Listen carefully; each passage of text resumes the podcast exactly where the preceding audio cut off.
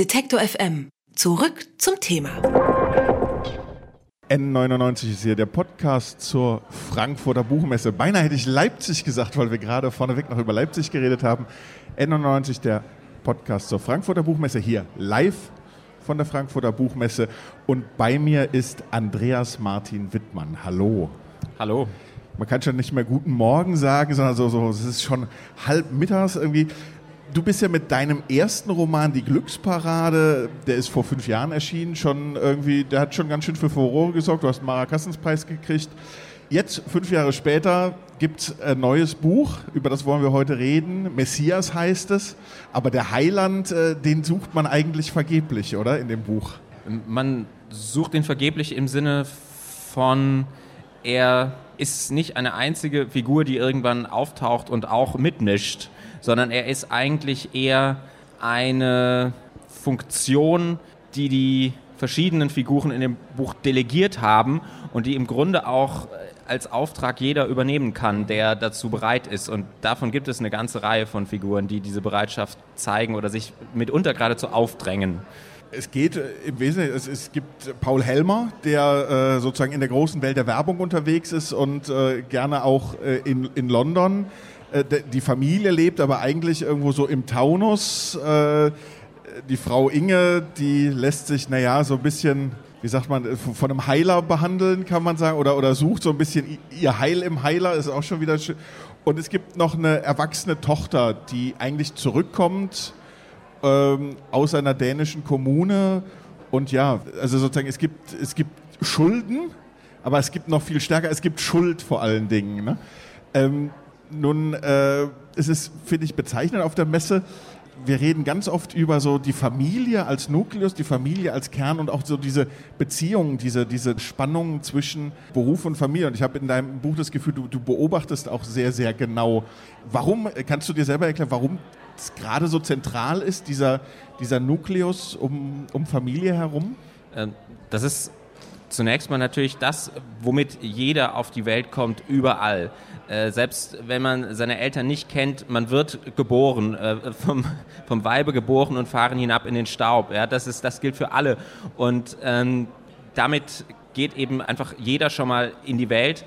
Und es führt aber zu den unterschiedlichsten Differenzierungen in der Art und Weise, wie sich solche Blutsverwandtschaft ist ein antiquiertes Wort, aber es bezeichnet das ja eigentlich immer noch, wie sich das dann sozial wiederum ausdifferenziert in hierarchischen Gefügen, intimen Bindungen, emotionalem Umgang und so weiter. Insofern, genau, ist das eben der engste Kreis eigentlich, äh, mit dem die Figuren geboren werden.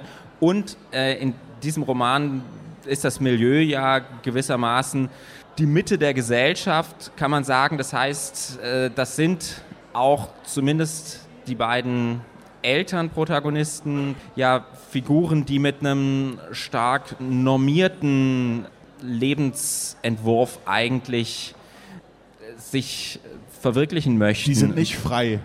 Ähm, sie, sind, sie sind sicher nicht, äh, nicht frei oder befreit in ihren Wahlmöglichkeiten. Das stimmt und das ist gewissermaßen auch der Druck, den sie verspüren oder eine Art von Schlinge, die sich natürlich so ein bisschen enger zuzuziehen äh, scheint, weswegen sie ja nach dieser Lösung oder Erlösung auch streben, aber sie können es, glaube ich, nicht so ganz benennen. Und ich würde mich auch dafür hüten zu sagen, na, das Problem ist einfach, dass die aufs falsche Pferd gesetzt haben, auf die Familie, das hat nicht geklappt, was denn jetzt? Aber ähm, äh, vielleicht forcieren sie es ein bisschen zu stark in manchen Momenten. Aber ist Familie auch deshalb so oft das Thema, weil, weil der Druck von außen so stark ist? Also so, so wie so eine Rückbesinnung, dass man, dass man das Gefühl hat, dass, das kann einem ja oder sollte einem eigentlich wieder die Kraft geben, um dieses ganze Außen. Also ich finde das ein sehr, sehr schönes Bild. Dieser Auftraggeber für, für diesen Werber ist im Prinzip, der ist irgendwie steinreich, da hat man direkt ein paar Leute im Blick, aber er scheint auch so, also äh, das ist so wie, du, du, musst immer auf Abruf sein. Wenn der was will, wenn der was macht, dann, dann musst du sofort reagieren und musst auch alles stehen und liegen lassen. Und man macht, also das kennt man ja auch so aus dem eigenen, im Kleinen, dann ruft irgendjemand an, der ist dir wichtig, da denkt man, oh, das muss ich jetzt, weil es muss weitergehen. Und man lässt so alles stehen und liegen und macht das einfach, anstatt auch irgendwann mal zu sagen, nee, äh, an der Stelle nein und nicht weiter. Genau, also das ist äh, natürlich ein Teil dieses Berufs- oder dieser Branche, in der er unterwegs ist. Das ist eine Dienstleistungsbranche, in der ist der äh, Kunde einfach derjenige, der das Sagen hat und dem hat man sich zu fügen, weil man diesen Kunden natürlich nicht verlieren möchte. Das heißt, das ist die permanente Drohung, das ist dann nicht der Liebesentzug, aber sozusagen der Gunstentzug, der könnte ja schließlich auch den Dienstleister wechseln und dann stünde man da und äh, damit man ihn da nicht verärgert, muss man natürlich äh, jederzeit auf Abruf sein. Ja. Reden wir nochmal über die Tochter. Die erwachsene Tochter kommt zurück, im Prinzip mit ihren Problemen ins Elternhaus. Das ist ja auch das, was man sich eigentlich als Eltern, meine Kinder sind noch kleiner, aber irgendwann wünscht man sich ja, man hat sie gut in die Welt geschickt und sozusagen das Gröbste ist überstanden und dann kommt aber ja doch jemand zurück und hat ein Problem. sonst kennt man im Prinzip dieses, jemand wohnt bei den Eltern ja eher als die Figur, äh, jemand, der sich nicht lösen kann und wo, wo die Eltern sagen, doch, jetzt wäre mal Zeit, wenn du mal ausziehst. So wie bist du auf diese Kombination gekommen, zu sagen, das muss jetzt zurückziehen? Ich kann nicht mehr genau bestimmen, was da der Impuls war. Ich glaube, es ergab sich ein bisschen natürlicherweise daraus, dass diese Tochter natürlich sehr stark gegensteuert gegenüber dem, was ich vorhin als normierten Lebensentwurf bezeichnet habe. Das heißt, die hat künstlerische Ambitionen, das wiederum Kommune gelebt. Äh, genau, äh, und das wiederum bringt ja oft eine, eine, relativ prekäre Existenz mit sich. Das heißt, die kommt an einen Punkt, äh, wo sie bedürftig wird wieder, äh, zumindest sie braucht ein, ein, Dach über dem Kopf. Das ist die Schuldenseite. Äh, du hast schon darauf hingewiesen, im Deutschen sind Schuld und Schulden äh, anders als zum Beispiel im Englischen mit Guilt und Debt, wo man das schön trennt. Äh, Im Deutschen ist also der... Ein, die, ein Stamm. ja, äh, die Schuldnerschaft im finanziellen Sinne gleichzeitig auch geradezu eine moralische Schuld. Ähm, und äh, bei ihr kommen da zwei Dinge zusammen und äh, über beides spricht sie allerdings nicht so ganz offen. Ähm, und mir war das irgendwie klar, es muss äh, natürlich die Auseinandersetzung darüber geben, sonst sind das nur noch drei nebeneinander laufende Stränge. Ich wollte die schon natürlich auch sich begegnen lassen. Aber das ist, finde ich, auch so dieser, das, das Gefühl, was man permanent hat, dieses ich habe diese Familie, diese drei, diesen, diesen Kern und trotzdem ist dieses, dieses Gefühl, äh, dass sie so, so stark aneinander vorbeileben. Also, wo man nie immer weiß, ist es jetzt eine Flucht? Oder ist es ein, also das ist ja keine Frage, die wir beantworten können, aber manchmal denkt man ja an manche Stellen, ein Satz jetzt und es könnte funktionieren. Ne? Also ähm, ja, aber ich glaube, der, der Satz, der das sein müsste, der hätte natürlich eine Geschichte von mindestens 20, 25 Jahren, in dem die Sprache dafür auch eingeübt worden wäre. Und genau diese Sprache oder dieses Umgangsvermögen haben die eigentlich nicht. Die ähm, hatten auch gar nicht unbedingt die Notwendigkeit, weil sie gewissermaßen sich in einem, diese Beziehung auf so einem, naja, stillschweigenden Einverständnis, was man denn so zusammen gut findet, so dieser äh, vielleicht Sport, den die, den die beide betreiben, wo, worüber sie sich verständigen können. Wie gesagt, diese, natürlich dieser Wunsch nach Familie und darin einer, einer Sinnerfüllung und so weiter. Und das gab bis dahin keine Situation, an der das wirklich so kritisch geworden wäre, dass jetzt dieser Satz hergemusst hätte.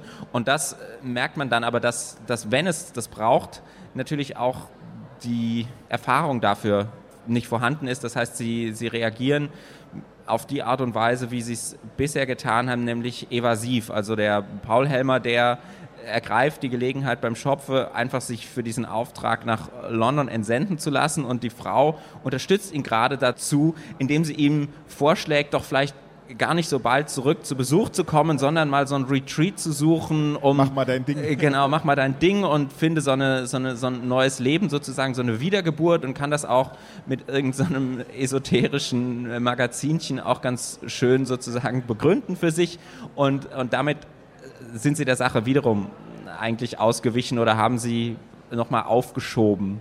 Also das, was, was die Figuren vielleicht, was denen fehlt an gegenseitiger Empathie oder auch an Einfühlungsvermögen füreinander äh, oder, oder äh, wo, wo sie sehr auf sich selbst schauen immer, habe ich das Gefühl, leistest du das, das doppelt, dieses, dieses, also die, ist das, ist das etwas, was dich als Motiv stark interessiert? Also diese Interaktion, diese, ja, die Empathie an sich. Wir, wir leben ja jetzt, um es über das Buch hinauszuheben, auf gesellschaftliche Ebene, politische Ebene wird ja immer wieder beklagt, dieses, der, der große Mangel an Empathie. Wenn ich das sozusagen aus dem Buch, aus der Familie rauslese, habe ich auch das Gefühl, vielleicht haben wir es nicht richtig gelernt, hätten unsere Eltern das anders beibringen müssen. Also äh, es ist schon so so ein auch gesellschaftlich so ein Kernmoment, finde ich, eine Zustandsbeschreibung, die, die man äh, größer ziehen kann als nur auf sozusagen die Familie Helmer.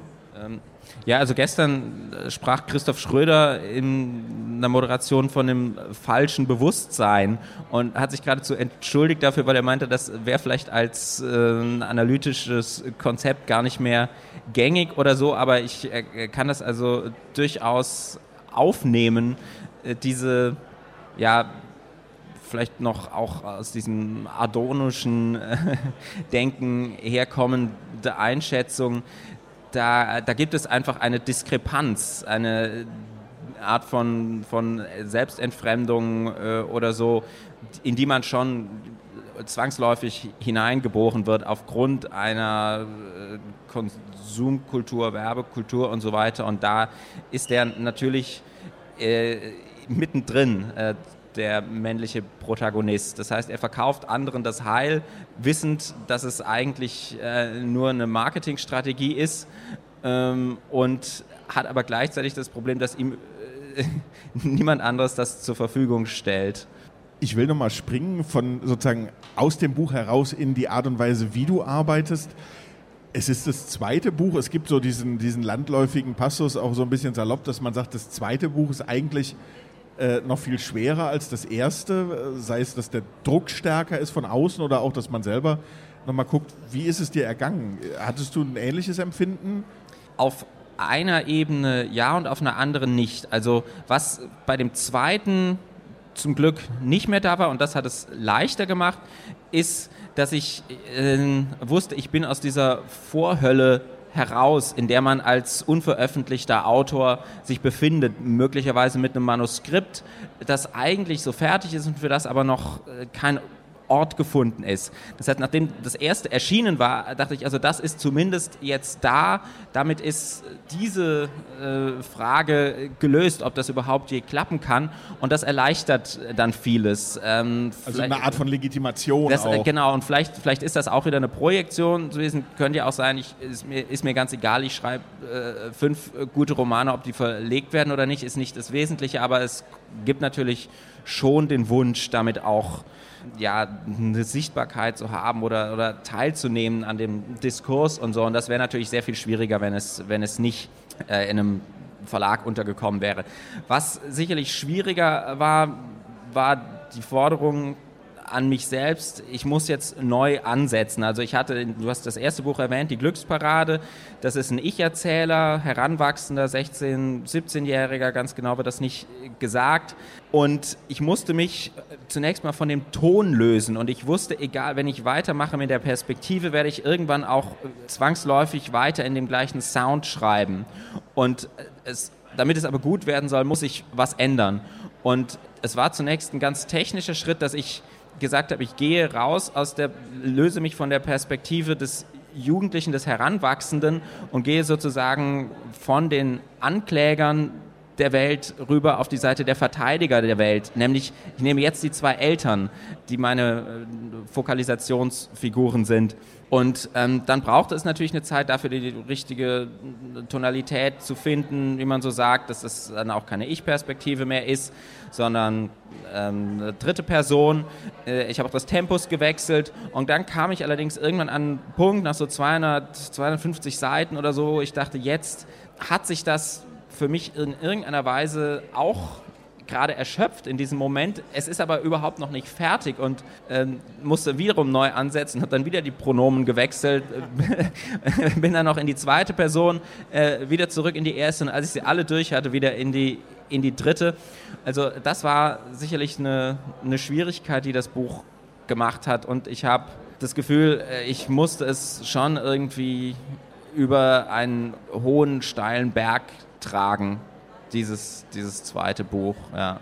Und dieser aufwendige Schreibprozess, äh, Ich habe irgendwo gelesen, du hast irgendwie sozusagen die Hälfte an Material irgendwann wieder geschliffen für das Buch. Das ist ja auch etwas, was, äh, was einem schwerfällt, oder? Dieses, dieses klassische Lösen von, von Stoff oder Kill Your Darlings. Äh, hast du die noch in der Schublade? Liegen die irgendwo? So nach dem Motto, vielleicht kann man sie nochmal für was anderes, einen anderen Ansatz verwerten? Oder kannst du auch dann ganz radikal wirklich einfach sagen, so, ich lösche jetzt mal 50 Seiten, die irgendwo im Computer stehen? Also ich lösche sie dann zwar in der aktuellen Fassung, aber ich lege dann eine neue Datei an, damit ich äh, zumindest, wenn ich wollte, theoretisch auch nochmal was rausnehmen könnte. Es passiert dann aber ganz schnell, dass ich wirklich auch das, was ich jetzt nicht mehr drin habe, meistens draußen lasse. Und manchmal mache ich es so, dass ich äh, so ganz unten unterm Strich so, so stehen habe Reste und da sind dann ein paar kurze Passagen oder Sätze, Dialog, wo ich sage, das ist jetzt kein Handlungsnukleus oder so, aber das sagt eben trotzdem viel und das könnte auch an einer anderen Stelle nochmal gebraucht werden, allerdings innerhalb des gleichen Textes.